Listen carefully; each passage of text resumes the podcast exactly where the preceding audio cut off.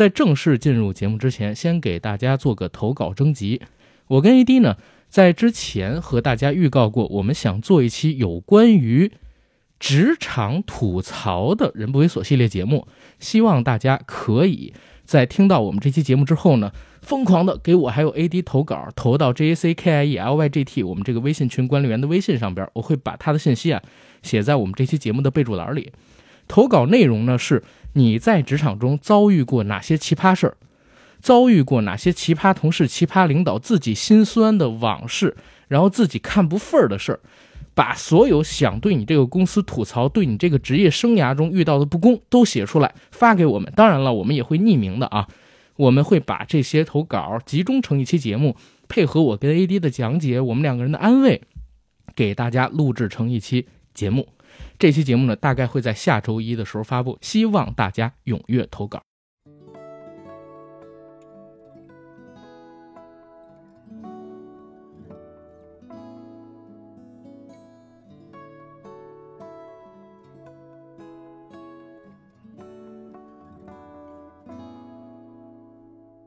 Hello， 大家好，欢迎收听我们这一期的硬核说，我是主播阿甘，我是 AD，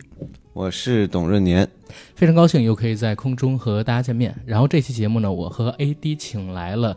我们硬核说的听友朋友们心心念念已久的年会不能停的导演董润年，董导再和大家认真的打个招呼，然后顺便介绍一下自己，可以吗？大家好，硬核说的听众朋友们，大家好，我是年会不能停的编剧导演董润年，很高兴在这里和大家交流。对，其实这一次的专访，我跟 AD 已经期待很久了。对，这个专访我们是已经 schedule 跨越了23和24年2年的一个专访。对，因为我们俩都是在去年12月10几号就已经看了年会不能停，然后之后就一直在约，但是呢。身边的同事告诉我们说，导演跑路演了，而且跑的城市特别多，对不对？对，这次其实跟大鹏以往的那些电影，他跑的这个城市比我们算是很少的了。我们跑了一共是8个城市吧，啊，然后上海去了2遍，所以算9个城市。明白。但是其实今年的电影人好努力，我感觉好多片子都开启了以前我从没见过的那种路演规模。对，因为其实大家也一直在摸索这个到底怎么样能够让这个电影跟观众之间联系得更紧密，到底怎么样才能让电影得到更大的一个曝光度。然后现在看来，其实路演仍然是一个还很有效的这么一个途径，性价比也比较高。对对，就是它还是能够持续的出现一些曝光、一些新闻。对创作者，对我自己来说就很重要的一点，就是确实能在现场能够感受到一些真实观众的真实反应，我觉得这个还是挺震撼的，有的时候。对，但前提是啥？前提是电影得好看。对，如果电影不好看，现场可能会窜起一些观众，然后提一些就是让我平时在我们评论区里边遇到的问题，会有点尴尬。对，对，但是创作者们没办法，你当你把这个电影扔给观众以后，就是丢给市场以后，我觉得就得承受任何的评价。我觉得最后一部作品都是最后一部的完成是由这个观众对他的这种评价和反应和解读一起来完成的。没错，我们先进第一个问题吧。就是年会不能停这个项目，其实我们两个人知道的还是比较早的，因为我们之前一直对导演您有关注啊。我们知道您是因为19年您导的那一部《被光抓走的人》，然后那部片子呢，当时我们也看到它是黄渤老师的 HB+U 青年电影人扶持计划，然后当时就在想，既然是青年电影人扶持计划，然后选中的导演应该是与众不同的。结果一看那片确实在编剧上边很有意思。多的不说啊，就黄觉出来的时候，我整个人炸了。我说，居然在一部商业电影里边，对吧？正式上映的商业电影里边还有这样的表达，很厉害。然后这次的年会不能停剧本其实也是非常大的惊喜点，所以我们先聊聊这部片子的概念从哪儿来，创作缘起是什么？其实这部片子就是年会不能停的这个。想做这么一个职场喜剧，并且想以年会为切入点做职场喜剧的，比被光抓走人的剧本和拍摄还要早。我翻了一下，大概我们最早的一稿这个大纲是在2017年的5月就开始有这个想法了。最早的出发点是因为我有几次参加这个同学的这种聚会，然后我高中的时候读的是理工，然后呢理科的，我是个高中是理科生，然后我的绝大部分同学就毕业以后都是做了进入职场，而且很多一部分是做了这个 IT 行业的啊。然后这个就有几次参加他们的这个，就我们一起聚会，然后听他们聊天的时候，就当时有一个感受特别有意思，就是他们互相聊的好多内容，每一个字儿你都明白是什么意思，但是加在一起不知道，你就完全不明白是什么意思。他聊的甚至不是技术上的这个问题，就聊的就是他们行业里边的一些问题，职场生态的东西。对，然后包括其实有很多就是我们现在后来给它起名叫互联网黑化，其实当年也有这些专业的术语了，但是没有一个名称。然后当时听他们讲这些时候，我就觉得特别有意思。哎，就是我虽然明白说任何一个行业咱都有术语的，哎，但是像这么一个互联网行业，它为什么发展出了一些很独特的这些术语，而且这些术语放在一起，你会觉得很有趣，很有反讽意味，幽默感，对，很有幽默感。就是你一时搞不懂他是认真的还是他在刻意的在搞笑的这么一种方式。然后呢，并且听他们聊，就是吐槽这个工作、吐槽职场上同事啊什么这些的时候，我就觉得其实很有趣。我就想到，我说其实就是上班，咱们这个上班这件事儿，其实我不爱用职场，不爱用打工人这个词儿，我觉得这是这两年才流行的一个，甚至带有一点自嘲反讽意味的词儿。就是我习惯说是这个上班这件事儿，因为我们父母辈其实就我父母双职工，就是上班这个事儿，我觉得其实是中国最普通的普通人，最主流的一个生活方式。对，咱们在电影里边，其实这10年我都很少见到跟这个上班这个直接相关的事儿，然后顶多是一些背景。很多是一些背景，剧可能还稍微有一点，但剧也一样，就大部分都是作为一个爱情剧的背景出现的。对，就是但是呢，其实你说，工作单位里边，不管你是什么性质的工作单位，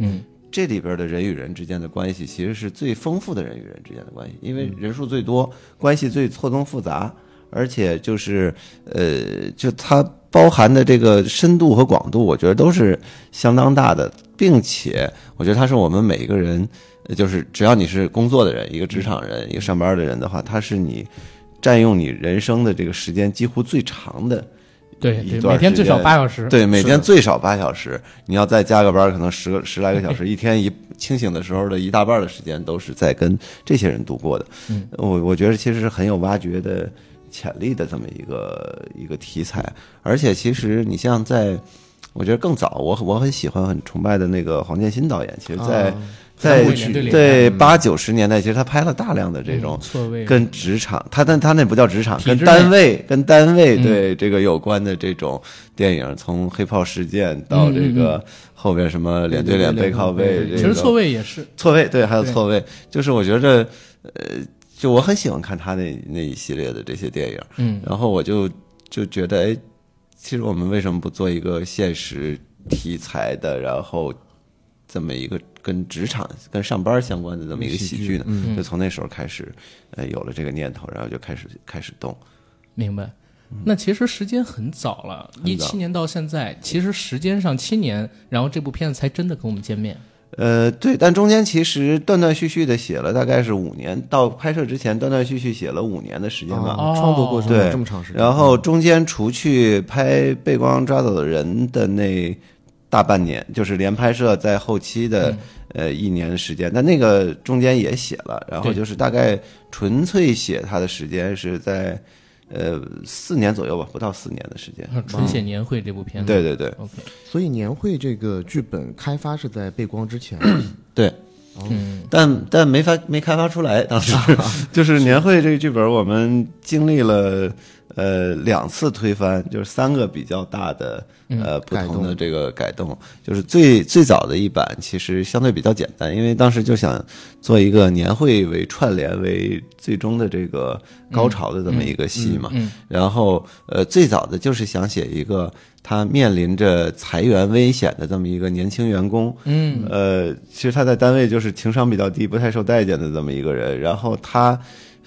就是他自己反正得出一个结论，他想要保住他的这个工作，只有在年会上好好表现，引起这个大老板的注意，对，引起领导的重视和嘉奖，他才有可能保住他这个工作。然后他就想办法怎么去组团，然后参加年会的这么一个故事。最早就是这么一个很简单的这么一个故事，他有点更像什么光珠六壮士啊，更像就是那种组团过关的那么一个、完成一个任务过关的那么一个故事。任务小组模式，对对，任务小组模式，他找的也都是这些。各个部门里边其实不受待见的这些其他员工，就是那一组更、对，那一组更像废柴联盟啊，更像这种就是想表现在职场里边不如意的这些人，他们的一个组合的这么一个故事。然后那稿其实也写了很完整的，写过很完整的两稿，但是就写着写着总感觉，第一它不新鲜，就这种电影感觉好像见过很多，就是各种各样的这种电影，从体育的到音乐的到这个反正侠盗的什么各种片子，你感觉都是这个模式。然后另外一个呢，因为最初采访了一些职场的这些事儿吧，就是总感觉在这么一个故事里边，我们就一直没能把职场里真正我们采访到的很多有趣的东西，真正它深刻的东西给不进去，就是它总停留在个体的一些人与人之间的很小的关系上，而且这些关系我们不放在职场，放在一个任何其他地方，它也成立，没有这种独特性，对，没有独特性，它的必然性在职场的必然性一直找不到，就一直很痛苦。那一稿就一直到我想想，一直写到2020年。就中间等于17年的时候写了，然后18年因为写那个背光中间停了一年，然后19年背光刚拍完又开始写，就一直写不下来，一直写不下去，然后到了20年是因为微博上看到了一个新闻，就在说北京有一个大厂的这么一个大厦，有一个大楼里边啊，有一个人在里头生活了一个月，对，生活了一个月的那个故事，我之前别的采访里也说过，就那个故事给我印象挺深刻的，我就觉得就从那故事你看到一个很现实讽刺的东西，就是说，就我们现在的这些大企业，这应该是管理最严密的，制度最丰富的，然后这个所有聪明的脑瓜最聚集的这么一个地方，竟然会出现这么大的一个漏洞，然后竟然会出现这么奇怪的一个事儿。就当时还不流行那个词儿，就是今年开始流行的，去年开始流行的，就是整个世界是一个草台班子这个词儿，就是当时，但给我感受是类似的，就感觉原来都是表面光鲜，但其实里边有很大的这个缝隙，可以去利用，去创作，去利用。然后当时就改了第二版的这个剧本，第二版剧本呢是就变成了一个年龄稍大，就比那个第一版的那个主人公年龄稍大。第一版那个主人公其实在各个方面呢，更像那个马杰和叛逆的这个综合体。明白。然后第二版呢就变成了一个这个分公司的一个员工，然后这个分公司因为背锅，因为被诬陷了，然后所有人都失业了，他作为被推举出来的这么一个代表，要到总公司来想办法申诉这件事儿，他们被拿证据要申诉，这就和最后版本有一点有点相似了，但是呢他申诉的第一步就找错了人，就找了那个害他们的人，然后那个人就把他给扔出去了，然后就钱包也丢了，身份证也丢了，手机也丢了，就没法生存了，然后只能流浪，然后但是呢他又没法回去，因为任务没完成，他就只能正直，对对，然后他就想办法潜回到了这个公司里边，潜回到公司里边以后，就是假装在这上班，然后但是想见董事长，但是发现等级太森严了，根本见不到，然后最后没办法，又是发现只能上年会表演才有可能见到董事长，然后就想办法去上年会表演。那稿剧本也是那一版，就是这个大的变化其实相当于是庄正直的这个人物，这个他的经历线动线吧，不是他的这个人物性格，然后为主角的这么一个角色，已经有了几个现在最后这版的元素，就是一个是这个被冤枉而裁员的这个元素有了，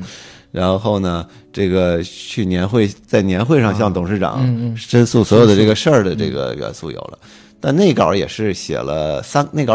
稿，就在那个大概基础上，但出现了就是一些极大的问题，最后他虽然内稿能把讽刺的空间已经出现了，已经都可以做到了，但是内稿有个致命 bug， 就是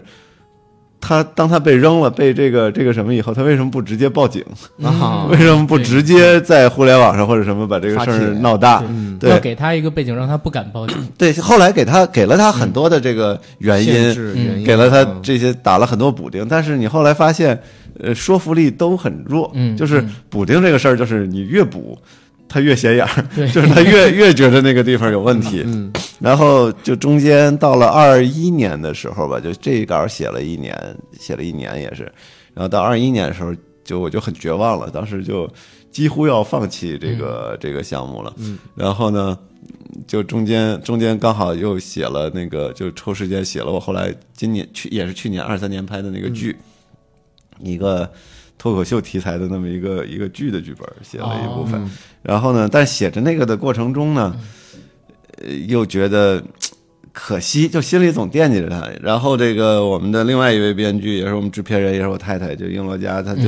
他其实一直在推动着我，就是跟我说咱这个不能放弃，这是一个好点子，咱一定有办法去给他突破。然后最后我们是21年的9月份的时候，我们决定说，哎，我们再闭关一段时间，闭关1周，然后我们把这个东西就是聊透它，然后呢，聊得透，咱就往下做。要实在这次还聊不透，我们就先做那个剧了。然后呢，结果就这1周大概聊到第2天的时候吧，反正第1天也是就围绕着原来那个故事在想办法吧，总是弄不透。然后到了第2天的时候，就聊起来我们这个讽刺的内核到底是什么，讲的这个内容的时候，其实我们就聊起来说，哎，这个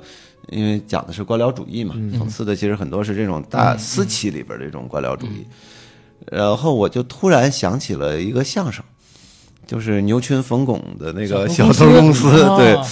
因为那个相声我太喜欢了，给我印象非常的深刻。然后就尤其他那个最后一句话，当这个小偷被警察抓了以后，竟然含泪对警察来一句，警察同志，官僚主义害死人啊，就那个给我印象特别深，牛群老师说的。对，然后哎，有那个的时候我就突然就开了一下，就是感觉思路一下打开了，然后就在往这些就是除了我们电影之外，往其他的方向去拓展这想法的时候，就由那个相声，我又想起了这个我特别喜欢的一个传统相声，刘宝瑞老先生的那个《连升三级》啊，对对对，《连升三级》。然后我们就我当时想到那个时候，就一下《连升三级》啊，什么钦差大臣这些，就你就都打通了，你突然觉得哦，其实对我要想讽刺一个体系，讽刺一个大家。尤其是观众们其实在日常都已经习以为常，都已经这个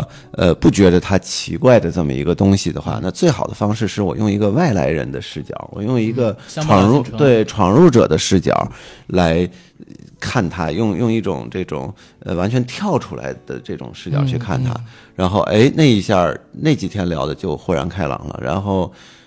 就很快，我们大概就那5天，就是后来又聊了3天，就4天，一天聊一幕，一天聊一幕，基本上就把这个故事的大体的这个东西方向啊、内容啊就定下来。因为有很多之前写的东西还是能用的，你比如年会表演这个事儿其实是可以用的，然后庄正直那个隐藏那个线也对，也可以用，然后就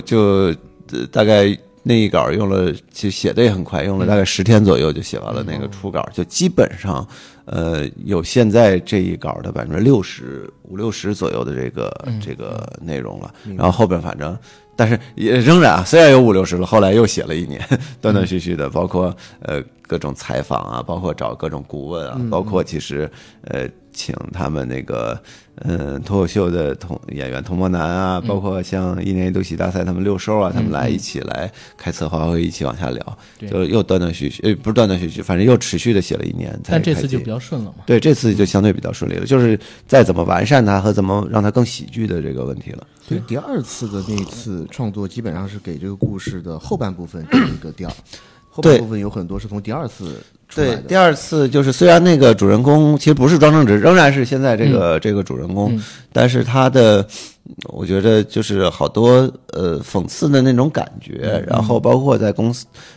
司里边这种，因为他需要躲藏而造成的很多错位、很多这种误会的这种方式，就是在第二次的那一稿里边就逐渐在摸索出来这个方向。明白。其实通过导演刚才这短短的差不多10分钟的表达很厉害啊，就是口不停，但是金句频出。其实我们可以提炼出几个事儿。第一个就是这个概念是从哪儿来的？就比如说导演2020年看到了一个我们说的在大厂里边生活一个月新闻，这一段正好可以和片子里边庄正直的故事线相挂钩起来。然后您说2017年的时候听到同学们聊有关于职场里边的黑话，您觉得哎，第一是很有趣，第二好像自己介入不进去，但这个职场的生活又与绝大多数普通人是相关联的，是的，于是产生这个片子的概念。然后您又提到了，我们其实刚才一直有一个问题是后面要问的，就是我们其实觉得这个片子它很像现代版的背对背脸靠脸，然后您正好又提到了黄建新导演这类型的，我们不能叫职场吧，就是单位内的故事，对，体制内的故事对您的启发跟影响。但我没想到的是啥，网络上我看到过影评提说这个片子有一点点小偷公司的影子，这种讽刺居然也有，甚至还有刘宝瑞老师的连升3集。对，从这儿可以体会出一个事儿，拍电影真不像观众想的那么简单。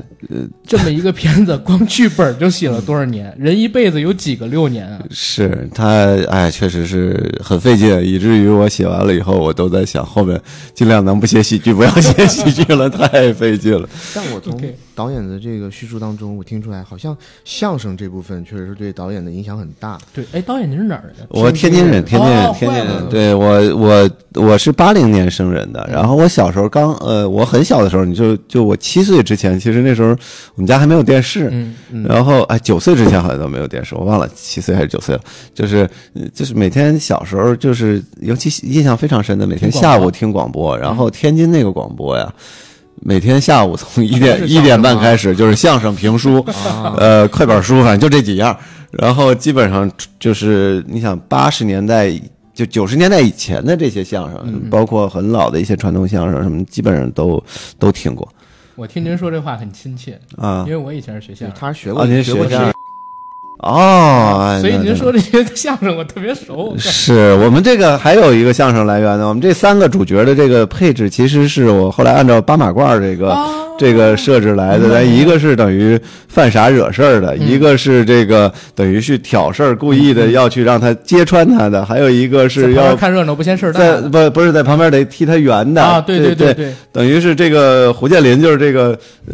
去惹事儿的这个人，潘就是去挑事儿，想要看热闹不怕事儿大，想去把这个事儿揭穿的人，然后马杰就是那个拼命替他圆的人，就那个结构我非常喜欢。我觉得八马褂这个相声也是我百听不厌的一个相声，各种版本。各种都听明白，所以其实因为小的时候喜欢听相声，接触到相声，因为它这里边我自己在看喜剧包袱的时候，有很多相声传统里边的技巧叫三翻四抖。对，最典型的那个三翻四抖，其实就是到后面白客那一场自我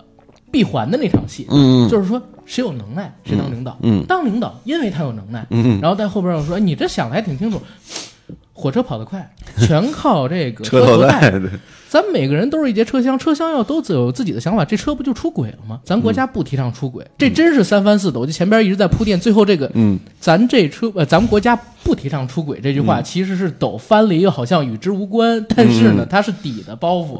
就是这种包袱在这个电影里边真的很多。原来您这么喜欢相声，我是刚知道。对，我就是从小潜移默化，我觉得是尤其传统相声，我觉得很值得学习。我觉得中国，尤其中国咱们喜剧创作者，我觉得，你除了学习，当然美国有很多好的这个喜剧技巧，其实我们这里边也是。纠结了很多，我们有很多包括情景喜剧的，尤其美式的这种情景喜剧的这种写作技巧，有一些相声的里边的技巧，然后还有一些小品啊、脱口秀啊这些，反正都是我能平时看这些喜剧的时候能感受到点什么的话，我就基本上都希望尽量用进来。明白。然后我们刚刚听了这么长的一个创作的历程啊，然后我们自己还有一个疑问就是。当您在创作这个故事之初的时候，您自己就想当导演吗？因为在这个您的履历看起来也很有意思，因为您最初考入的是中传的导演系，对，但是出社会的时候呢，又是以编剧的身份进入这个职场，对，所以也想让您聊一聊，您当时的想法是怎样的？我其实是一直想当导演嘛，然后就是考导演专业，就是想之后能当导演，但是当时我毕业那年，就本科毕业那年，2003年。咱们整个这个影视行业还处在一个极寒期，就是尤其电影这一块，对，每年其实电影的总票房10亿多，对，总票房都不及现在的单部的这种票房，就年轻人当时当导演没有什么机会，就当导演唯一的可能性就是说你先得去剧组，然后从场记啊、副导演啊这种慢慢做起，可能做个5年到10年才有机会真正的自己做导演。但当时就是我连去确实是都尝试过，但是连去这个剧组当副导演的机会都没有，都找不到。那会儿刚市场化，还有点体制内以前那种制片厂体系往上爬的影子。对，他因为每年开的组很少嘛，是，就是你要是没有这种关系的话，你连那个都得不到。然后呢，我就但刚好呢，就是我毕业那年，我们有3个同学一起，我们写了一个情景喜剧的一个剧本，就是很自发的写了一个情景喜剧的剧本，然后被这个光线当时看中了，然后光线就给投拍了，等于我们就很幸运，是一上来就刚毕业就相当于是有了一个作品，而且不是说，因为当年这个做编剧一般来讲还都是先当枪手再慢慢是对，但是结果一上来就有一个署名作品了，这个我觉得对后面一个是自信心，一个是你后边再找其他的这个项目就容易很多，然后再加上我当时就那年就毕业以后就读研以后，我的导师是一位很著名的编剧叫周勇，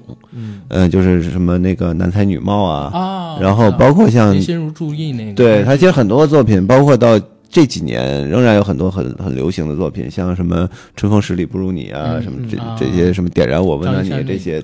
对，都是他写的，对。然后呢，跟他一起我就学，真正开始比较系统的学习这个编剧这一块，然后就当时就感觉说，其实学好了这个剧作对做导演还是挺重要的，就是尤其是就是到底怎么讲好一个故事，我觉得从基础上还是从剧作这个角度来讲，然后就开始反正就做编剧了，因为跟着周勇老师写了2部戏，一个叫这个那个爱情战线，韩雪和霍建华演的一个剧，然后还有一个叫这个那个戏叫什么来着？我都有点忘了。商城之恋，因为他后来改过名字，是秦岚和霍建华演的一个，也就是写了2个爱情剧，然后就10年代左右的剧是吗？都是很早，06年和07年大概这个样子。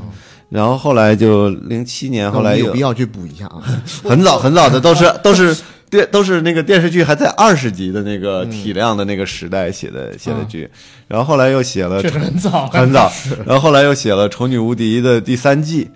丑女无敌第3季，知道了啊。然后后来又自己写了一个什么也是一个改编日剧的，叫《女婿大人》，然后叫《摩登女婿》，就是它原剧叫《女婿大人》，然后反正就是一直在这个电视剧这个领域一直在深耕吧，然后。反正写了差不多得有10年的这个电视剧集，对。然后我觉得那段时间对我也是一个很大的一个锻炼，就是它首先它量非常大，就是写电视剧每年要写的东西，而且你拍出来的是这几个，其实我写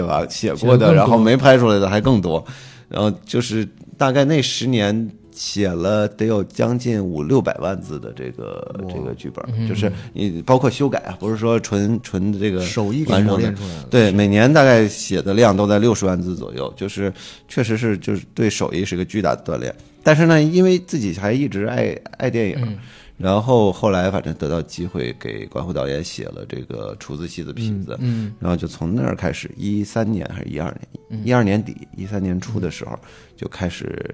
进入了电影编剧的这个行业。对，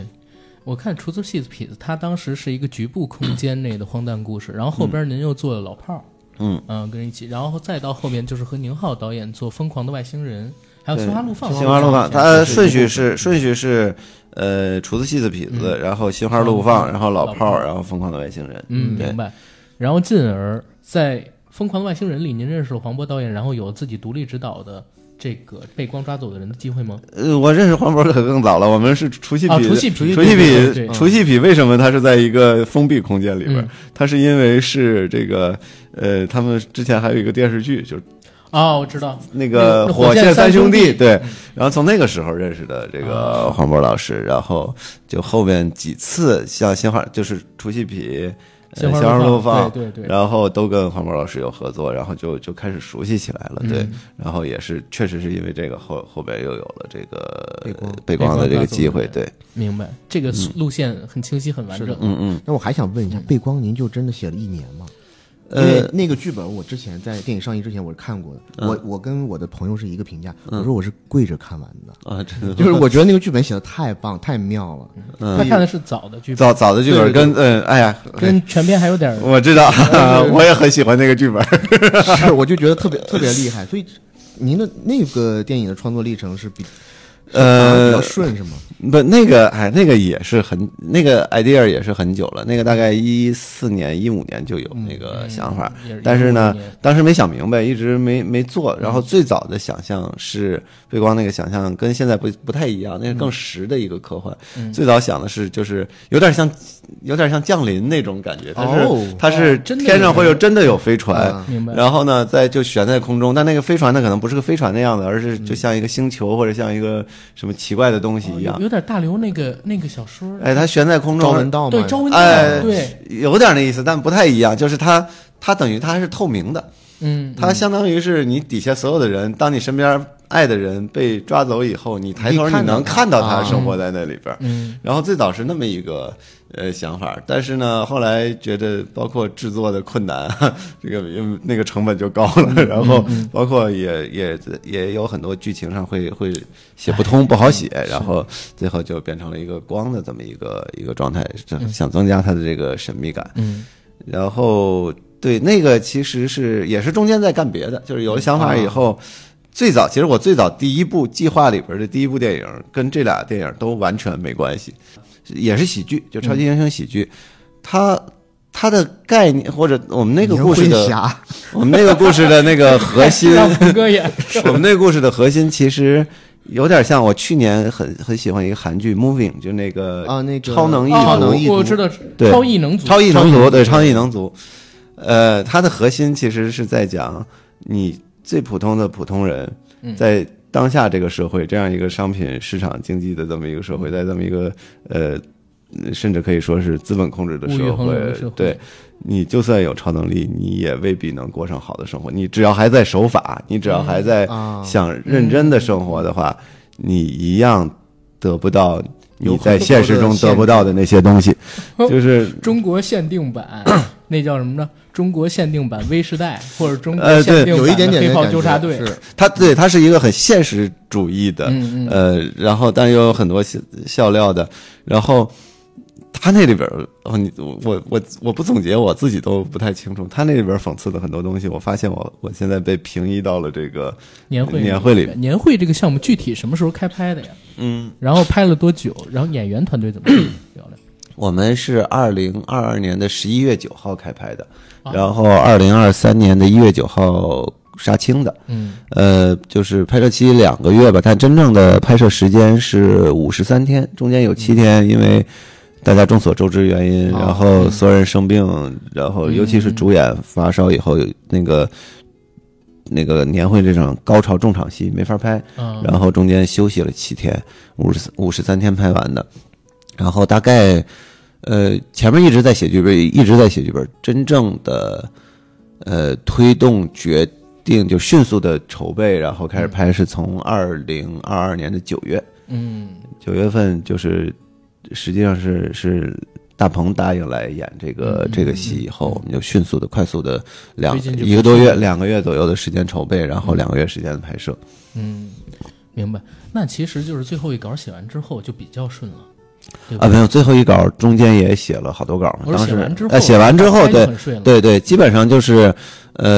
差不多之前我也没找演员，基本上也没找演员。然后就是除了涂墨南，我们是很早就觉得他可以演这个 Mark 坚决啊。然后其他的都是最后，一般我的习惯都是说觉得这剧本差不多了，觉得可以能弄了，然后再开始找演员。然后给大鹏以后，我记得是。我忘了周几了，反正是晚上我给的他，晚上8点多给的他，然后第二天中午12点就给我打电话，11点多就给我打电话说看完了，那个咱们聊一聊，然后就迅速的就反正聊，很快基本上就很快聊了一次吧，基本上就定下来了，也是看好这个剧本嘛。对，他就很喜欢这个剧本，很喜欢这个角色。但有一个问题就是，我其实一直想问，选演员的时候，难道您就没想过，这其实是两个10年代初在我们大学生里边特别火的 IP， 就是万万没想到的王大锤，加屌丝男士的大鹏，而且呢，屌丝男士里边大鹏这个屌丝属性跟王大锤他的苦逼属性，正好是可以对应这个片子的。您选角的时候没有想，就是其实您造成了这两个宇宙的联动吗？这个就最初想这俩人的时候，还没往这真没往这边去想，因为就在我的心目中，就虽然我很喜欢这两个人的早期的这个喜剧，我也是他们忠实的拥趸，但是就是这2年，因为印象中俩人都已经跳脱很少演喜剧了。然后大鹏有时候还有一点喜剧的这个表演，白客基本上这2年就是我开玩笑说演完背光以后，他就一路一路往着这个文艺的这个方向去走了。然后呢，当时就最早提的时候其实没想过，然后但是是等于这俩人我们都想好了这俩人，然后跟他们俩互相说的时候，然后才意识到，就他们自己也是才意识到，哎，说这个两个 IP 宇宙，对，俩人主要是他俩最兴奋点是，尤其大鹏，我觉得跟我说，我因为先跟大鹏提百科的嘛，然后他的意思说，哎，这个太好了，因为他们两个一直想要合作，就是他们俩互相也认识很多年了，从当初这个屌丝男士和万没想到开始，他们好像就谈过这种联做一个东西，联动一个东西，但因为版权，因为各种原因，就一直没实现。然后呢，这么多年了，中间过程中呢，好像也聊过，试图说，哎，有什么项目能合作，但一直没找到合适的。没想到在这时候突然碰上了一个合适的这么一个项目，就是。确实写的时候完全没有往那个方向去想，最早说咱们大鹏来演，然后那个是谁？那个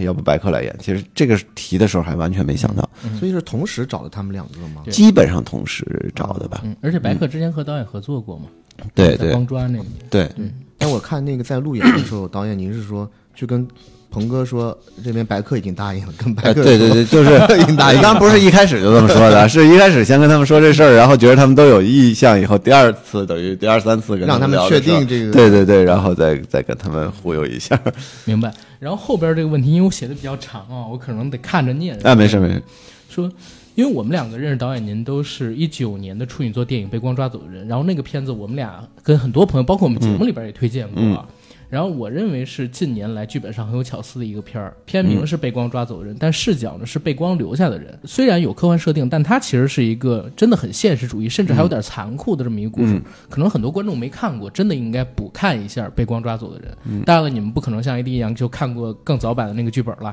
很让我们羡慕啊。然后，但是那个片子好在哪儿？就是它在片头，然后片中、片尾不断的有打破第四堵墙，就是向观众提问、向电影剧情里边的人物提问的这样的一个设计。其实我自己认为就是跟观众产生互动了啊，这是一个。然后当时呢，也让我们一起去看的朋友很惊喜。所以这一次年会不能停，我自己觉得也是延续了导演编剧上的强力。第一个是剧本对现实职场生活的生态啊，复原非常真实。这点说了简单，但是呢，我们相信没有大量的生活实践或者采风是不太能做到的，而且这一点对从事影视行业的我们其实特别艰难，因为我们这个行业大多数人是没有这种在职场里做班经验的，尤其像是导演、编剧这样身份的人，不可能有这种职场经历，所以就想问问您，为了让这部电影当中的职场足够真实，在故事的创作阶段做了什么功课，然后有哪些人给您提供了帮助？我们其实，为了写这个剧本，我们大概也进行过3轮左右的采访，就是从18年那时候采访过一轮，然后20年左右，然后2021年就这个定下来的方向以后，又有一轮就是其实是先采访身边的上班的朋友，然后呢又通过他们再介绍一些其他朋友，反正主要以聊访谈这种形式为主。就是我觉得还有搜集，就是现在互联网发达的好处是，尤其是讲职场这个事儿，其实好多吐槽，好多这个卖什么的，对，卖非常重要，卖片子里也发现了视觉化的卖之类的，对，类似的这种，对，卖其实是一个能找到大量的这种职场的真实吐槽的这么一个地方。然后呢，我们也有这个职场的顾问，就是像我们最后那个片头署名的顾问里边有两位，一位是就是吉远慧，就是我们的这个职场的顾问，他也是我的同学，然后以前是这个北大光华管理学院毕业的，然后做过10年的这种那种咨询行业，就是这种什么就类似麦肯锡什么之类的这种咨询行业的 consulting 这种，然后呢咨询行业的时候呢，其实主要就是针对这种企业的薪资啊、企业的这种体系改革呀、什么之类的这种东西，然后后来又做了这个 HR， 就是他自己就做过这种很大的这种大厂的 HR 总监级别的这种职位，所以就我们整个的这个HR 选择 HR 工作以后，就是请他来咨询了，就是很多里边工作的具体内容啊，这种职级的方式啊，这种大的这种方向啊，其实都是真实的，就是也不只是某一个企业，反正融合了这个整个行业很多的大面上。对，就咱也别具体说，感觉是说哪一个公司，我们对我们是哪公司都这样，对我们是对哪个公司确实都这样，都有共识。然后呢，其实就还我觉得。像大家觉着他相信的话，我觉得其实细节是蛮重要的。就是第一，整个的他们做的事儿的这个细节，就是首先那个企业的体系，你感觉像一个企业，正规的。然后呢，每一个人呢，就是感觉做的事儿其实像真的那么回事儿。包括他这些办公室的复原，我们都是其实也是。参照了很多现实中的这种办公室，有些是不让参观的，我们偷偷进去；有的是参观可以不许拍照的，对，偷偷的，就是你记住啊，那个是什么样的，我也不能，我现在也不能承认是我们偷偷拍照，就是对进去就是。大概反正就是你看的 IT 企业也好，或者这种比较大的企业也好，就大概是这么样的。然后，包括其实我觉得。就像我们现在，你可能不仔细看它不重要，但是其实我觉得对营造氛围也很重要。就现在我们像我们片子里边办公室里边，它每台电脑上面出现的那个 PPT，出现那些内容，其实你仔细看它都是符合它这个部门的，符合他们现在做的事儿的。就我们这里还删掉了一些戏，包括胡建林去讲 PPT 啊什么之类的那些，就是其实都还是用了很多细节，用了很多心思的。我觉得，其实，现在这个时代，我觉得，跟过去不太一样。就是如果真的是你肯下功夫去采访、去调研的话，其实资料是非常多的。就找人也没有问题，就是找这个相关的书籍，我们也看了很多书，然后找相关的这种这个互联网上去找相关的这些。这种素材这种事儿，然后包括想还原一个这个职场的样貌，我觉得都是能做到的。其实就还是功夫下足了。对，其实我觉得选角也是比较重要的。对，起码两个主角他们都是有工作经验的。对，不光两个主角，我们这里边大部分的这个角色都有工作经验，包括其实这个大鹏咱就不说了，他在搜狐18年他才从搜狐离职。当时跟他一说这个讲大厂的时候，他说大厂我可太了解了，这个就是完全他的生活的方式。白客也是，他说他就是虽然当时在那个万和天一就是土豆。对他虽然是这个等于是做演员了中间，但是其实也还是打卡上班，然后得干各种活儿，也得设计做设计，也得这个甚至去当客户经理去跟人家谈客户去。然后之前他还在电台工作过，就是反正他学配音的，对，学播音的，对，他在电台还实习过、工作过，就是经验也很丰富。然后像其他的什么童漠男啊、什么晃晃大木这些，就都是在做脱口秀演员之前，其实都是在职场里边，真实职场里边做了很多年的。就是他这种，我觉得也对演员来说，他有这个体感非常重要，尤其是这几位脱口秀演员，因为他们表演经验少。然后但是呢他一旦有职场的这个体感以后，我觉得能演的就更真实了，自然一点，对，所以也会有很多梗是现场大家碰出来的，对，有不少是碰出来的，对、嗯、对。然后这个我们就刚好想问一下，嗯，就是因为我们在片子里的喜剧桥段中啊，我们看出来很多的喜剧桥段，然后都和脱口秀大会和一年一度喜剧大赛出身的这些演员相关，嗯，我们就想问一下，在电影里头这些喜剧桥段有哪些是他们贡献出来的，然后他们又有提供了哪些帮助？这个就是其实从剧本阶段我们就一直在磨合，很多时候就是在剧本的时候聊的时候，按这个人物聊的时候，就大家你一嘴我一嘴的，反正就弄出了很多这种喜剧的这种段子，像六兽啊、石老板啊，然后莫南啊什么这些，其实都我们因为开了很多次剧本会，嗯，然后聊了很多这种启发，然后，你说，因为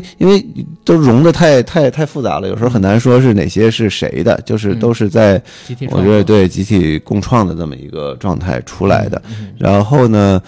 像在现场有一些呢。反而是其实大鹏白客他们在现场有时候有一些即兴的，对，他即兴的东西更多，因为他们表演经验丰富。嗯，反而是脱口秀演员，他有时候他表演经验不丰富，他为了传达你对他准确，对他可能对更得遵循这个剧本。明白。嗯，有一个私心问题，金角大王这梗谁想的？金角大王是我想的，是从剧本阶段，这个是从很早的这个剧本阶段就开始有的。这确实是最炸裂的一个笑点啊！对，因为当时就是当想好了点名这个桥段以后，就一叫名字，这些人害怕的时候，就很自然的就会想到这个金角大王这个。然后金角大王这个在开拍之初，最早的时候我们进行设计的时候，还想过说设计的简陋一点整个这个造型，嗯，然后也试了一下图，就是大概。按照那个简陋的做了一下这个造型的这个设计，然后总觉着还不太对，所以最后就是开拍之前，等于我们决定按照就是《西游记》原版的那个1:1去复刻了它那个造型，然后包括衣服，包括里边的衣服的每一个配饰都是很严格的按照86版那个去复制的。明白。啊，这个梗当时说实话很炸裂。对，这个主要是在这样一个片子里，大家可能想不到，突然来一个认真的，正在这个认真的现实主义的时候，为什么突然来了这么一笔？对，我在这个片子里边看到很多国产喜剧中现在变得很少的讽刺元素，嗯，然后从个体上呢，这个片子对职场里边各个人群有或多或少的讽刺，然后从企业角度也抨击了当今社会中的大公司制度和做派。同时呢，这个片子其实它两个时间点很有意思，98年和19年。其实98年也是下岗潮，对吧？对。然后19年马上要迎来下岗潮，或者说正在这个境界当中吧，对吧？然后这两个时间其实是社会的失业转折点，它也讽刺了当下社会和过去并不一样，就是把人这个事儿给数据化和物化了，那这一点就更难了。那您在编写故事的时候，对98和19两个时代的各自投射都是什么呢？各自理解？它首先它这么。咱们这么定这个时间也是第一步肯定先是技术性的原因，技术性原因是因为我们也考虑过说最后结尾这个就我们当下这故事到底发生在什么时候，后来想来想去还是想发生在19年，发生在这个疫情之前、因为它疫情之后很多东西它完全不一样了，因为我们这几年采访刚好经历了，我们从18年采访，17年、18年开始采访，到这个22年，整个职场的心态，整个这个社会心态，就是发生了巨大的一个变化。很多东西，我觉得我们无法去呈现，我们没有办法，也没有空间，也没有能力去，还没到时机，对，去呈现这个东西。然后呢，我就想把它放在19年，这样我能避免很多问题，包括戴不戴口罩啊，包括这些这个这个时代背景到底有没有疫情发生，然后这些是要回避的。然后呢，从这个19年这个倒推他的年龄，他的这个当初进场的时间也差不多，刚好是98年。然后呢，我觉得就是其实是这么定下来以后，反而会觉得哎很有趣，这么的一个巧合，就是大概其实是从96年、97年、98年这段时间，刚好是就上一轮，我觉得尤其是。国企改制的时候，这一轮的这个下岗潮很明显的地方。我父母虽然没有下岗，但是我身边的很多亲戚、很多的这种周围的叔叔阿姨啊什么，就当年的这些人，其实都是经历了这个下岗这件事儿。北方社会尤其是这样。对，然后就是其实当时接触了他们很多，就是还挺刻骨铭心的。嗯，就是当年我觉得那个恐慌和这种内心的这种不安，其实丝毫不亚于现在，我觉得甚至对比现在更要强烈。嗯，因为当年其实机会更少，大家觉得。但是呢，就很有趣的一点是，经历了那个我愿意称之为确实是阵痛，经历了那个阵痛以后呢，它社会经济确实后面经历了一个高速发展的这么一个阶段，然后但个人命运就很复杂了，有的人是经历了下岗以后对，有的人是对，有的人是一蹶不振，但有的人也确实因祸得福，确实是反而变有钱了，变得不同了生活。我觉得那个时代本身也挺有意思，然后呢刚好我觉得这是也是阴错阳差，也是一个巧合，使得我们这个故事形成了另外一个层面上的一个对照。就是其实是当然如果我可能把这个19年换到更往后的时间，这个对照会更明显。但是呢它也形成了一种对仗，就是一个是我觉得经济这个东西，可能经济发展有一个周期率，对，有一个轮回。然后我们对，我觉得就是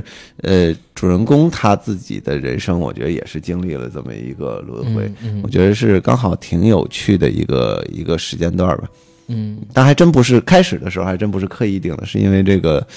本身剧作的这个对现实情况的那个需求，对。明白。那我们想问一个跟影片音乐相关的一个问题，因为我们自己在看电影的同时，我们感觉影片音乐的运用都非常好，比如贯穿全片的那首《我的未来不是梦》，是张雨生老师1988年演唱的一首励志歌曲。那为什么会选择这样一首老歌在片子中承担起这么重的任务？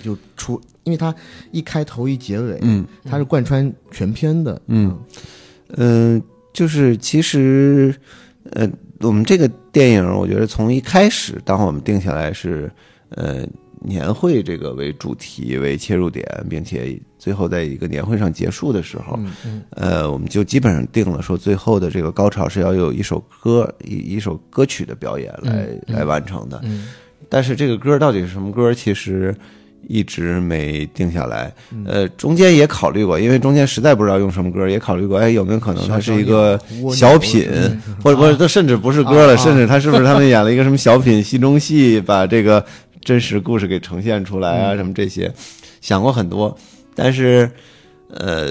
都写不出来，就是怎么写都觉得不对。然后大概20年初的时候，就在网上看到了那个新东方的那个他们有个年会的那个，他们改编了《沙漠骆驼》这首歌。当时那首歌给我非常大的震撼和启发，就首先他们那歌选的特别好，然后然后呢就是他们改的也特别好，就是把我虽然不是这个教培这个体系里面的这个领域的人，但是我听完他们那个歌，我就完全能明白他说的都是什么。因为他讽刺的那种官僚主义啊，讽刺的那种上下级的那种关系，讽刺的这些甩锅啊什么的，其实也都是在各个体系里，对，都可以用的。然后呢，他很厉害的是，他最后竟然还拽回来了，竟然最后结尾还是一个向上的这么一个结尾，然后那给我一个巨大的启发。然后我们当时就说，那我们还是确定了，就是用一个改编歌曲来做，然后就其实可以学习他们那种方式，我们来改词儿，然后来怎么通过改词儿来增加这个戏剧性，来吸引观众，来让观众嗨。但是说来容易，这个做起来实在是太难了。就是我们中间想了很多辙，直到开拍，我们都没定好这首歌到底是什么歌。像你说的小鸟什么这些，我们也确实都考虑过，当下的歌也考虑过很多，就是因为他那个沙漠骆驼，他是改了一个流行歌曲，他是改了一个当年就是当时那几年刚好流行的网络歌曲。我们真的是试了很多很多歌，一直都找不到，最后就是反正有几首歌吧，反正就是这个《我的未来不是梦》是其中的一首。然后在改的过程中，尝试改的过程中，我们就发现说这个歌最后它还得是一个向上，对它不光是内容向上，就是它的整个那个歌曲的基调，对它得是一个激昂的，它得是一个唱到最后是一个呐喊的，是一个这种是一个这种顶的越来越往上的这么一首歌，然后。当时综合了好几首歌，觉得还是《我的未来不是梦》是最合适的。第一，它特别适合 callback， 就是我们一开始在98年的时候让胡建林唱，这是合适的、合理的，就是他肯定会唱，而且那时候也有这首歌，大家对会唱这首歌。然后到现在最后我们在唱的时候，我们又能形成一个闭环，一个闭环，对，然后就决定用这首歌。我看网上有一个解读，就是在豆瓣的影评区里边有一个解读，那个解读说放这首歌是为了给观众朋友们打气，就是说到23年了，我们疫情也结束了，重新开始，然后我的未来不是梦，有这么一个意味在吗？还是说我们观众个人过度解读？就我肯定是主观上希望是一个就是看完了给观众力量的这么一个电影嘛，所以有可能潜意识里边也是想给观众打气，但当时写的时候并没有想着说非一定要给谁打气，而是就是觉得这首歌它合适改，它改出来以后它特别有劲儿，然后呢就是为了让它增加当下性，我们增加了 rap 的这个部分，对，然后就是，反正他其实我们选了两首歌，重要的有两首歌，当时最后两个种子选手，一个是我的未来不是梦，一个是这个 Superstar， 这 Superstar 用了，但是 Superstar 呢，我们后来发现它单句的那个字数太少，改不成，它不好改，对，然后呢。但是呢 Superstar 我们也用了，因为我们觉得这两首歌都符合主人公的心态，一个是他年轻时候的那种对未来的这种期待，然后愿意吃苦耐劳对未来的这种期待，一个是其实渴望成为舞台中心的这个耀眼的人物的这种心态，所以我们把它用在中间，很契合。对，而且用在中间呢，其实它是符合它另外一种心态，就是它也是在当下的这种成为了去浮躁的这种经济环境下，其实每个人他就不光是未来不是梦的问题了，他是想要成为超级明星，就是这是我们当下，尤其是互联网发达的这些年，其实每个人都会经常会有的一种心态，总是渴望，因为你总感觉到这个互联网时代，任何人都有机会成为这个明星。而我的未来不是梦那首歌，我特别喜欢的原因也是，就是一直是种子选手一直保留到最后的原因是，我觉得它，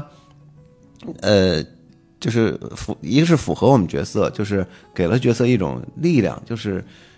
让你觉得只要你努力，其实你未来是有希望的。但是从另一个角度呢，那首歌没有允诺你这个未来这个不是梦，它是到底是什么样的一个未来？没有许诺你是升官发财，没有许诺你是变成一个特别有钱的人，但是它会让你，它的真正的其实许诺是你努力以后，其实你的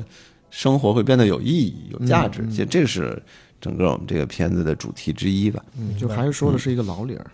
对，然后您刚刚说到，就是为了增加这个歌曲的当下性，然后加入了 rap 的段落，这个其实也刚好是我们下一个想要问的问题，就是在影片最后的年会是全片的高潮啊，年会上的那一段 rap 是真正的唱出了千万打工人的心声，然后包括我的朋友，很多人在看这首歌的时候，其实不是在唱副歌部分的时候流泪，是在听到他们唱这几段 rap 的时候流泪，因为真的是打中我们打工人每天会受到的那些委屈。然后我们其实想问一下，就是有网友说啊，写 rap 的这个人配享带太妙，就是能聊一下这段 rap 是怎么创作出来的吗？那么精准？对，这 rap 不是我写的，这个 rap 我没有能力写，不会这个东西。然后也是我觉得一切。我觉得作品它能够成立，它都是因为天时地利人和。就是我们拍摄的时候，就拍摄开始就马上要开始拍摄的时候，然后我们等于投资方之一，这个嘉映，这个等于是刚好他们有一个策划，有一个这个责编，然后到我们组里来帮我们这个一起来挑剧本啊，一起来这个处理这个创作这个事儿。然后呢是一个小姑娘，就95年还是97年的，反正是一个很年轻的一个小姑娘。然后呢我们就一起，尤其是就是等于改编歌的这块的时候，我们就一起在想办法。然后就发现她不但是个编剧，就那个女孩本身是个编剧，难道还是个 rapper？ 然后呢，她还是个 rapper， 对，她还是个 rapper， 她自己当时跟我听了一个，就最早我们还没决定说做 rap 这块做 rap 的时候，还没想，还没确定的时候，只是有这个概念的时候，我们刚听了一个她自己以前的一段 rap， 然后吐槽她前男友的那么一段，我觉得写的太好了，然后就当时就是说，哎，咱一块儿要不弄这个 rap， 然后来写。然后呢，他自身我觉得一个是他本身也是编剧，然后我们整个这个等于进组拍摄以后，这所有的剧作的这块，对他都一直跟着，然后很了解我们这个剧本，然后呢也很了解我们采访的这些内容，就是我们说的职场的这些事儿，他自己又在上班，然后他又这个，当然他的企业我觉得作为影视公司肯定没有这么复杂的这种关系，但是呢他好公司，我觉得JACKIELYGT是个好公司，我们得点赞啊，但我他不是邪恶的公司，对，但我吐槽是前男友，不是吐槽，对对对，但我就觉得呢他有职场的体感，无论如何他是会有职场体感的，然后再加上他这个会写 rap， 然后我们就也写了反正写挺长时间的，但是就很快，其实很快就找到方向了，然后其他的时间都是在调整。嗯，而且我觉得小姑娘真的很敢写，就是她里边有些词儿可能你真的就算我有这个能力让我去写，我可能未必敢写，但恰恰是可能写的原生态的hiphop的东西，就不太方便拍出来。对，她就是她的那个尖锐度，我觉得比我要高一些。但是呢，又是确实是我们真正想表达这个东西，所以当时我们就想，中间也经历过纠结，说，哎，这个会不会太尖锐了？有些词儿能不能唱？后来我就觉得说，管他呢，先唱了再说吧，先唱了再说。哎，这其实挺嗨的。我们俩前些日子录年会的长节目，录了差不多100分钟啊。然后当时我还提到，我是19年开始辞职全职做媒体跟电影。然后在之前我在职场里边18年年会我也写了一个 hiphop， 然后就吐槽在年会舞台，所以我看到那场时候我炸了，他也特别喜欢这个 hiphop 的歌。是，然后之前就是最开始的时候还有一些人在问我说这个觉得，包括有一些刚上映以后有一些观众的反应，就说觉得这个不现实，说没有人敢在台上这么弄，但是我得到的消息是其实很多大企业的年会都有这种节目，对，这其实相当于一个保留节目，就是大家吐槽一下这个领导，吐槽一下自己这个公司，但是它是一般是个善意的吐槽，就是这个节目的主轴永远还要归到万众一心，大家凝成一股绳。因为指出问题是为了解决问题嘛，不是说我指出问题说让你公司把咱解散了吧，肯定不是这个意思。一直都有这么干的。2000年代初有一个东方红时空晚会，不就啊，对对对，也看过，对对。然后好，下一个问题，然后我看那个被光抓走的人，就是做这次专访之后我又看了一遍，我发现在里边有一个角色不是不见了吗？那个人呢和很多女性都有不同的关系，然后那个人的名字叫胡建平，然后这一次大鹏老师演的男主角叫胡建林，他们俩名字只有一字之差，然后我就想问，这个巧合是不是有什么我们不知道的背景故事在？这不是巧合，胡建林是胡建平他弟弟啊。现实生活中有这个人？不，没有这个人，就是我们设计的这个人物，是个彩蛋。然后但他核心其实还不是为了这个。最早胡建林这个名字是一个谐音梗也是，但是后来但是后来那个我们去掉了这个梗，然后不让他这个去出现了，因为觉得不太好，不太对。然后呢，就变成了这么一个就正常的名字。然后刚好我觉得跟我们那个背光里边的那个胡建平，他就一字之差，很像是兄弟的这种感觉，所以我们就直接把人设上，最后变成了其实他是他弟弟，有可能是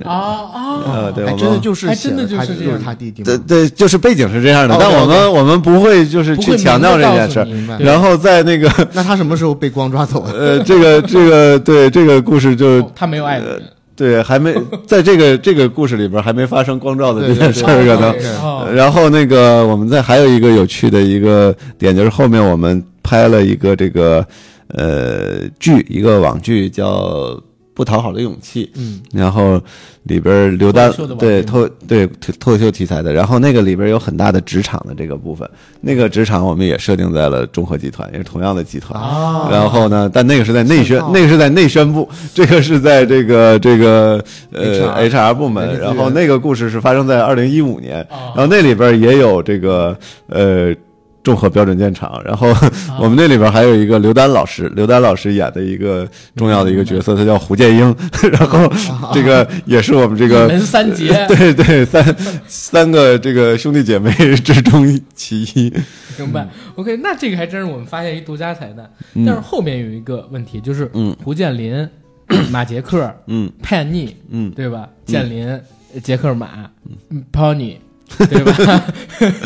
这三个人是吧？这个是你们解读过度解读了，这个我没对我没有。果然，电影上映之后，观众的解读才是这个电影完成的最后一步。对对对对，当时没有这些意义。OK， 在看电影的时候，其实我有几个小的细节，我看起来会很嗨啊。一个就是您刚刚讲的那个庄正直，竟然留在大厂里面1个月都没被人发现，这个我一看我就想到了当时那个社会案件。然后还有一个其实只是一句话，就是当那个胡建林第一次去到年会的会场的时候，看到那么大的 LED 屏，他说了一句，年会要办这么大的 LED 屏吗？这个就让我一下想到了马云之前有一次他们年会讲这个，就是我感觉在这里头应该用了不少灵感是从时事新闻里头来的，就是能不能给大家透露一些还有哪些？对，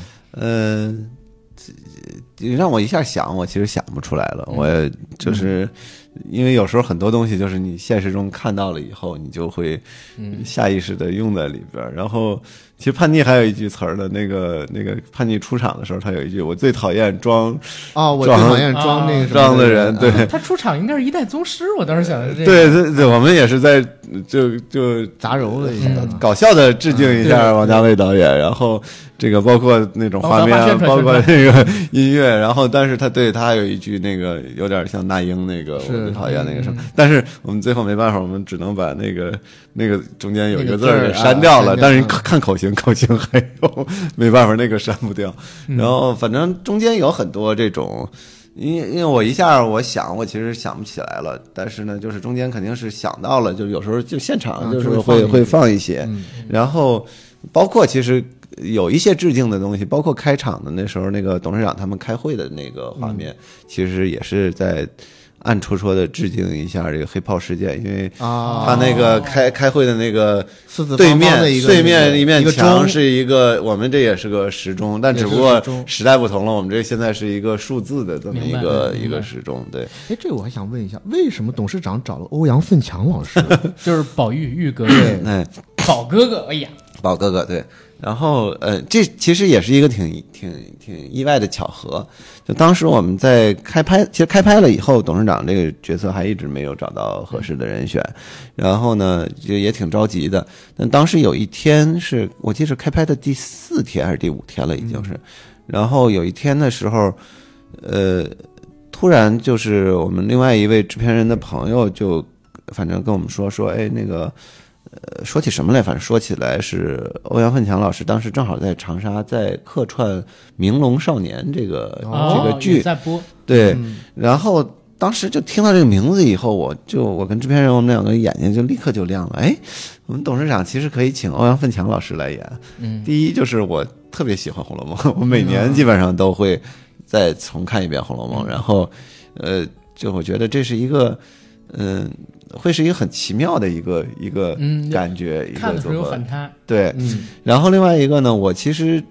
一直微博上就关注欧阳奋强老师，就是他其实这些年虽然没怎么演戏，但他等于一直在做导演。是，对他对我觉得他，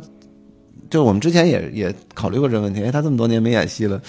能演吗？就是他这个状态怎么样？但我觉得他一直做导演的话，其实他对演戏的表演的这个理解啊，什么这种状态应该都在。然后就立刻让这个我们演员导演去联系，然后欧阳奋强老师开始的时候还有点不太相信，因为很多年确实没有找他来演这个主要角色了，可能顶多是客串一下。然后，但是我觉得，因为当时最早想到他的时候，我觉得一个是除了是一个很有趣的这么一个组合以外，另外一个我是觉得其实董事长的他的那个角色的那种气质那种状态我觉得很重要。我是觉得因为我们就是国内的演员，你很多演那种董事长的那种气势啊什么的，其实很多未必能够演得出来。欧阳奋强老师他那个天生带着一种贵气，就是他的那个、他的那个哥哥对他那个眼神，他的那种状态，就是你能相信，而且很柔的。而且因为我见过他最近的照片，就是在他的微博上什么的，就是他还有一点点那种工程师啊知识分子那种样，就是他有那种劲儿，特别符合我们这个董事长其实原来是从一个标准建厂然后其实是做这种工科的这么一个人，然后一步步成为一个董事长的这么一个状态，就反正就觉得他特别合适，然后果然演起来我觉得也特别合适，就他的那个节奏跟其他人的节奏还不太一样，就他节奏其实挺沉稳的，挺稳得住的，我觉得给这个董事长增色不少。而且确实你在分析他的表演的时候跟其他演员确实像是两个时代下的人，两个层级的人。对，而且还有一个很重要的，是，其实这个董事长最后我们得让大家能够相信他是一个好人，他是个明察秋毫的人，对正义的人，是一个有正直的这么一个人，我觉得就他还挺合适。明白。我其实还想问一个问题，就是关于这部片子啊，我们当时一看有很多人包括我们这圈子的人都说，这是一部很新的喜剧。我觉得这个新啊，除了这个故事本体以外，还在于这个电影的包装，就是很多那些出彩的视觉包装，比如说麦麦的视频化，还有那个钉钉，还有它整个企业怎么升级的，从 K9 到 K11，就这一系列是导演当时是怎么想的，怎么设计的啊？因为我其实最早确实你说没错，就是我们从一开始想做这个电影的时候，就是想做一个很新的一个电影。它新，我觉得重点是在于它的当下性，就是我们希望它跟观众之间的连接更直接、更紧密。它这种当下性，我觉得是因为现在的观众是习惯了这种互联网的，没错，高信息量、极大信息量这种轰击，为了接收。对，我觉得可以用各种方法。其实我个人在电影上，我是希望说用各种方法让观众能够尽量多的接收信息，在一个画面里边怎么尽量多的传递信息。然后我们其实在开拍之前有一个参照，就是我很喜欢的一个电影叫《大空头》，就是那个戏如果没有英文基底的话，看那个戏会很难受，和那个就是如果你没有财经知识的话，因为信息量太大了，对，所以他就用了视觉可视化的这种表格。对，我当时看那个电影的时候，我就很受启发，我觉得其实一个严肃的电影也好，一个这种。讲这些东西它可以用很多方法，就电影不必再拘泥于一种传统的方式，我怎么用情节告诉你，我完全可以跳出来直接跟你对话，我完全可以用各种，就像我们 PPT 一样，我们用各种信息放在这儿，辅助手段来去放进去。当它你整个剪辑得当，整个的这个节奏得当的时候，你不会觉得这是一个打乱你的突兀的这么一个东西。然后我们就是用了，其实在学习了他的这种方式。我们除了没有让人直接跟观众去对话，我们只用了一下，胡建林有一次打破了第四堵墙，就是当马杰跟他说你可以这种加班在哪儿玩不是玩的时候，就打破了一次第四堵墙，胡建林直接对着镜头这个说了一句有道理，就只有那一下。然后其他的我们都是反正用各种就像你刚才说的各种手段。还有一个原因就是我们决定用这样的方式包装，用了这么多包括 emoji 的头像啊什么之类的。我是觉得就是说电影它除了跟观众交流这个功能之外，其实它自身也确实带着一个记录时代、反映时代的这么一个责任，这是他天生的，这没办法，就是当下我们就是这么交流的。对，我就是希望这个片子它自身其实除了我们展示的内容之外，它自身也可以呈现出一种当下的这种状态和样貌。这样，当若干年后，比如我再回头我再看这个电影的时候，我会有另一层感受。我看这个画面的时候，我就直接会想到当时其实这个世界是这样的，包括互联网是这样的，就是所以就是用了大量的和非的这种状态。明白。因为我在想，这种视觉场面要搁以前，可能就是一沓文件就不停的盖章，然后给你拍。但是这个东西连着用几次会有厌烦，但是改成这种动画可视性的，像钉钉里边职场升级图一样，哎，就会变得很有趣，这一点确实挺有新意的。而且其实我不知道是不是第一次在电影当中出现，就是当广进计划宣布了以后，然后应该是某一个领导就说这个计划是绝密级，不能说。但紧接着下一个就是在麦麦群或者是钉钉群里面，大家就在说听说了吗？众和集团要裁员啦，40%什么的。这这个也是特别真实，这也是很现实的。我们采访的时候也发现了，就是说没有什么不走的风。大企业里的秘密永远是一个笑话，永远是所有人都知道的，对对，都不知道而已。对对。然后，片子我们聊到这儿，其实差不多节目已经把我们想问的都问完了。最后有两个问题是有关于导演您的。第一个问题是，导演您其实是从青年电影人扶持计划出来的嘛，对不对？然后近些年呢，其实我们也关注到有很多一线的电影人，都开启了自己的电影人扶持计划。当然也是一直都有啊，早期的刘德华老师的《亚洲新星岛》，复出的宁浩导演。然后宁浩导演的《坏猴子72变》，对吧？但是近两年呢，像王宝强老师、马丽老师，他们也都开启了自己的青年电影人扶持计划。您觉得这样的青年电影人扶持计划对国内的电影生态有哪些正向的影响？然后青年电影人该怎么参与进去？我觉得其实青年电影人的扶持计划是挺重要的一个部分，因为我觉得就其实电影这个行业，我觉得它跟那种就它的整个的这个生态规模还是比较小，就是它的这个你想全年票房也就再好也才600亿，其实跟很多其他产业相比，这是一个其实蛮小的一个行业。然后这个行业里边其实大家互相又都是很容易认识的，所以它不完全是一个现代的这么一个产业的这么一个形态。所以我觉得这种不同电影人之间的这种，尤其是成熟电影人对青年电影人之中的这种传帮带的作用，我觉得还是挺重要的。就我自身，我也是我觉得因为跟关虎导演、跟宁浩导演合作，然后包括跟李少红导演、跟王宏卫老师什么这些，他们的合作其实都对我的成长、对我的帮助还是蛮大的。然后我觉得还有像各个创投其实也很重要，就这几年青葱计划呀、First 呀、平遥创投啊、上海电影节、北京电影节，然后这些金鸡创投，我觉得其实都涌现出了大量的这个青年的电影人，然后这两年崭露头角，也拍了很好的作品。但确实呢，我觉得从去年开始呢，有一些变化，就是我觉得还是整体行业的资金压力啊，什么这些方面的压力，使得我去年的观察是，这些参加创投的这些作品，去年是23年，其实22年也开始了，22年、23年，我觉得当成一个整体来看的话，就是很多作品在创投上即使得了奖，也这两年一直没有被拍出来，对，一直缺少这个资金的这种真正的这种投入。我觉得这两方面原因吧，一个是确实产业上它有压力，现在整体产业有压力，然后另外一个呢，我觉得也是这种创投上前几年大家一直在可能青年作者更多的是一些就是个人表达的这种文艺片啊什么这种比较多，然后就像黄建新导演金鸡奖发言对说的，说其实我的理解，我对他的那个理解就是他其实也是在为整个产业为年轻的这个导演们怎么出来在着急，就是说希望大家能够更多的做一些类型的商业的这种东西。那我觉得从市场角度确实是它得需要一个运转起来良性的这么一个过程。我觉得尤其是在现在其实回到你问的那个问题，从行业上整体的这种资金压力加大，然后对青年导演的这种扶持有点力不从心的时候，这些我觉得这些成熟电影人的对年轻导演的、年轻电影人的这种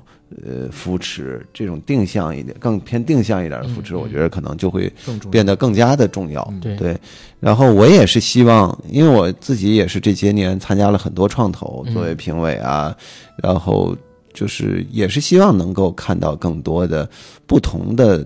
东西出现在创投上，然后希望青年的电影人们，我觉得，其实很多青年电影人，我觉得他挺适合做类型片的，他也会做类型片，就是我觉得做一些类型片吧，然后让我们这个市场更繁荣，然后才对所有人有更大的空间。对，您这回答其实特别特别好。一方面就是您关联到了黄建新导演在今年金鸡奖的发言，就是为什么我们的创投，其实金鸡奖还是偏向于商业一些的。嗯，按理说投文艺的本子应该去什么平遥 First 之类的，但是金鸡奖接收到的也很多是这样的。然后再有一个就是，其实，在怒海上映期间，然后黄渤老师也接受采访的时候提到，他觉得像类型片《怒海》这样的，中国每年应该有几个，嗯，对吧？我自己是觉得像年会这样的，每年中国也应该有几个，嗯，对吧？新一些的，然后像《怒海》这样的应该有几个，像《三大队》这样的应该有几个，然后像这样的电影，可能我们真的得寄希望于中青年的，就是更新的电影人去给我们制作出来，对不对？所以这个市场是需要新鲜血液的。嗯，您这个回答真的特别特别好。好，谢谢。嗯，因为我觉得其实观众一直在变，观众唯一不变的就是他想看新鲜的东西，就是观众永远想看新的东西。我觉得，我们这几年，咱还是说到青年导演这个事儿，就这几年在创投上看到很多的作品呢，就是它的相似性太多了。就像比如有几年都集中的这种。杀人回忆的这种叙事方式的这种类型的这种东西，我觉得他当然写得好的、拍得好的是他有存在的这个价值，他有他的艺术价值。但是呢，就别大家都一窝蜂的全去做这个东西，然后有些反而是就是感觉有一些更市场化的，像喜剧啊什么的很少见，在创投里很少见。但去年见到一个，去年就23年我见到一个，在 First 见到一个就很好，叫《银河携手》。宋木子主演的那么一个电影，导演我们认识。对，我觉得那个当时看了片子就觉得非常的棒，然后我也挺期待那个片子在市场上的这个表现。OK， 那最后一个问题，就是导演在年会之后的工作计划有什么可以跟我们透露的吗？然后有没有年会2？我其实是等于。23年，我整个23年还挺忙的。我23年初等于1月份拍完年会以后，一边做后期，然后一边筹备。23年的7月份，我们又拍了一个剧，就是刚才说的那个脱口秀题材的，对，不讨好的勇气。然后呢，今年的上半年，应该我的主要精力一个是做这个剧的后期，然后另外一个是开发后边的剧本。后边的剧本的其实有几个故事。就我前面就像其实我前面讲的这个年会和背光那种关系的时候，我一般可能开始的时候有2-3个这种项目这种点子在推进，哪个先成熟了可能就先做哪个。之前确实没考虑过年会2，因为就最早我个人不是一个特别愿意重复的这么一个导演，就是我会好奇心比较重，因为我自己又是自己编自己导，一个作品出来最快最快也得3年的时间，就我算了一下，就我也不年轻了，我不是个青年导演，我今年44了，马上就，然后就是你有几个3-4年的这种时间，就是总想去尝试一点新的。然后呢，我后边的几个原本之前在开发的几个项目，有一个科幻片，就是那种比较不是软科幻了，是一个视觉，其实也不是硬科幻，就是一个视觉系的那么一个特效啊，视觉美学上会比较有特点的一个科幻片。然后也有一个动作片，然后一直在写剧本。那动作片是喜剧吗？不喜剧，有一点喜剧元素，但那个动作片也蛮有意思的，它是在讲。一个老警察和这个我们现在这个大数据时代和信息监控和这个之间的这种也是一个错位的关系，对这种的斗争。然后还有一个爱情文艺片，但是这几个都是还在这个大纲阶段，还在开发阶段。然后呢？但是这次路演呢，确实，一个是观众的呼声，一个是这个，我们几位主演也都是一直在跟我交流，说其实很希望能够原班人马能再来演一个年会2，因为，它不光是成绩好，就是大家在拍这个过程中，其实大家都非常的愉快，因为相处的也非常好，然后整个。创作的过程中，就每个人的那个积极性都非常的高，然后所以现在也确实把这个事儿认真的，就是年会这个事儿，我们认真的会思考和评估，但确实现在还没有任何故事，还不知道要做什么。但是呢，会接下来会认真的去考虑一下有没有这个可能性。明白，行，那聊到这儿，关于年会不能停，然后关于董仁年导演，我们内容真的很多啊，我看了一下录制时长差不多有80分钟，嗯，然后我们在这里边聊到了电影的创作路、导演的职业生涯，以及导演还分享了一下他的我们怎么讲创作方法论。其实大家可以听出剧本每一个写起来都很难，导演也提到自编自导每一个3年、刚才这几个工作计划一下给导演拖到50岁以后了、我听了一下，如果真的都拍完okay, 还有剧呢，我这还好几个剧没说、所以就是真的我们的观众朋友们应该珍惜像